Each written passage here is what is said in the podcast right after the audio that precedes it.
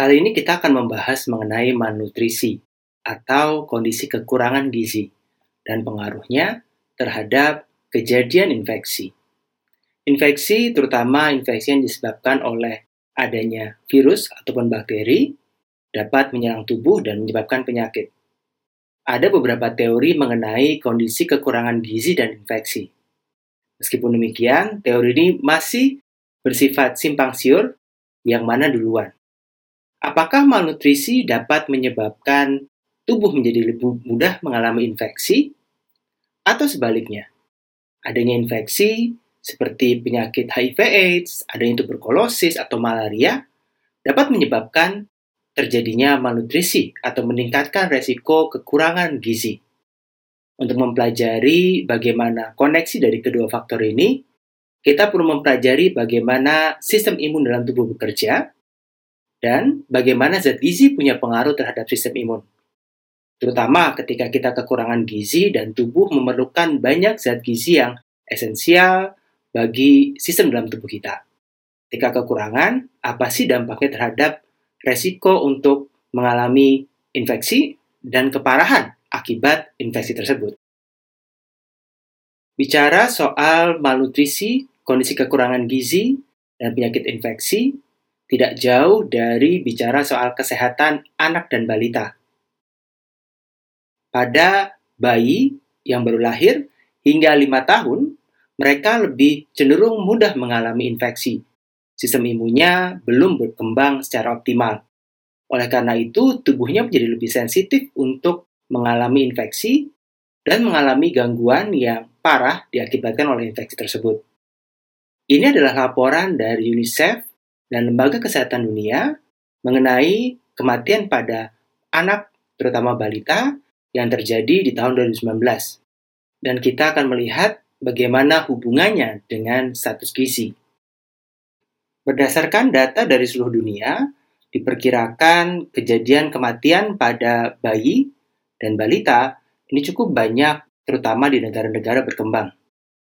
Alasan dari kematian tersebut bisa beragam. Diperkirakan ada 47% dari total kematian pada bayi dan balita. Pada kematian bayi, penyumbang terbesarnya adalah komplikasi saat kelahiran. Beberapa bayi juga meninggal akibat infeksi pneumonia, adanya sepsis, adanya tetanus, lalu juga ada yang masalah yang berhubungan dengan interpartum related event. Di sini terlihat ya, bahkan sejak baru lahir, bayi juga sudah mengalami resiko untuk meninggal akibat adanya infeksi. Pada data balita, yang merupakan 53% dari kematian pada bayi dan balita, diketahui kematian yang terjadi pada kelompok ter umur tersebut bisa berasal dari infeksi pneumonia, adanya diare, campak, malaria, AIDS, dan masalah lain. Di sini juga terlihat peranan dari kejadian infeksi terhadap angka kematian bayi dan balita. Yang menarik dalam laporan ini adalah persebarannya. Angka kematian pada bayi dan balita ini tinggi di negara-negara miskin dan berkembang. Proporsi atau jumlah anak dengan kematian yang tinggi dicatat pada wilayah Afrika, terutama sub-Sahara. Diikuti oleh Asia Selatan dan Tengah, Asia Tenggara dan Timur, lalu kemudian Asia Barat dan Afrika Utara. Pada bayi dan balita yang tinggal di negara maju seperti Australia, Eropa, dan Amerika, kejadian kematian pada bayi dan balita tercatat cukup rendah. Lalu, bagaimana sih sebenarnya hubungan antara kekurangan gizi dan kejadian penyakit, terutama penyakit akibat infeksi?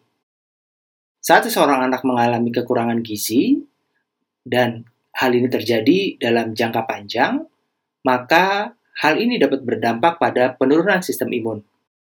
Karena sistem imun melemah, maka resiko untuk mengalami penyakit akibat adanya infeksi seperti virus dan bakteri akan meningkat. Dan ada kalanya kemudian virus ini bermanifestasi pada penyakit dan menyebabkan kesakitan.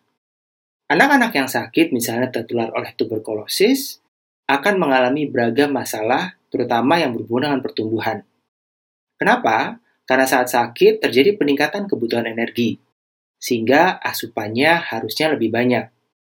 Anak-anak tersebut sayangnya saat kebutuhan energinya meningkat, nafsu makannya berkurang. Permasalahan tidak hanya itu. Kemampuan tubuh dalam mencerna dan mengolah makanan juga berkurang. Yang lebih parah lagi, kondisi penyakit juga bisa berdampak pada kemampuan tubuh dalam menyerap zat gizi. Ada beberapa zat gizi yang penyerapannya bisa terganggu, terutama dalam kondisi sakit, terutama jenis penyakit yang kronis. Karena kekurangan gizi yang berkepanjangan ini pada akhirnya akan menyebabkan anak menjadi semakin mengalami gizi buruk. Jadi kalau ditanya yang mana duluan, malnutrisi atau kondisi kekurangan gizi, atau mengalami penyakit infeksi, jawabannya tergantung pada kasus. Ada anak yang awalnya memiliki status gizi yang baik, tetapi anak tersebut mengalami infeksi jangka panjang, sehingga terjadi penurunan nafsu makan, kemampuan mencerna makanan berkurang. Lalu, karena infeksi tersebut terjadi secara kronis, maka lama-kelamaan status gizinya berkurang. Dan karena status gizinya berkurang, ya anak itu lebih mudah kemudian untuk mengalami infeksi. Dan siklus ini berputar lagi. Tetapi ada kondisi di mana anak sudah mengalami kondisi kekurangan gizi, lalu disusul oleh adanya infeksi.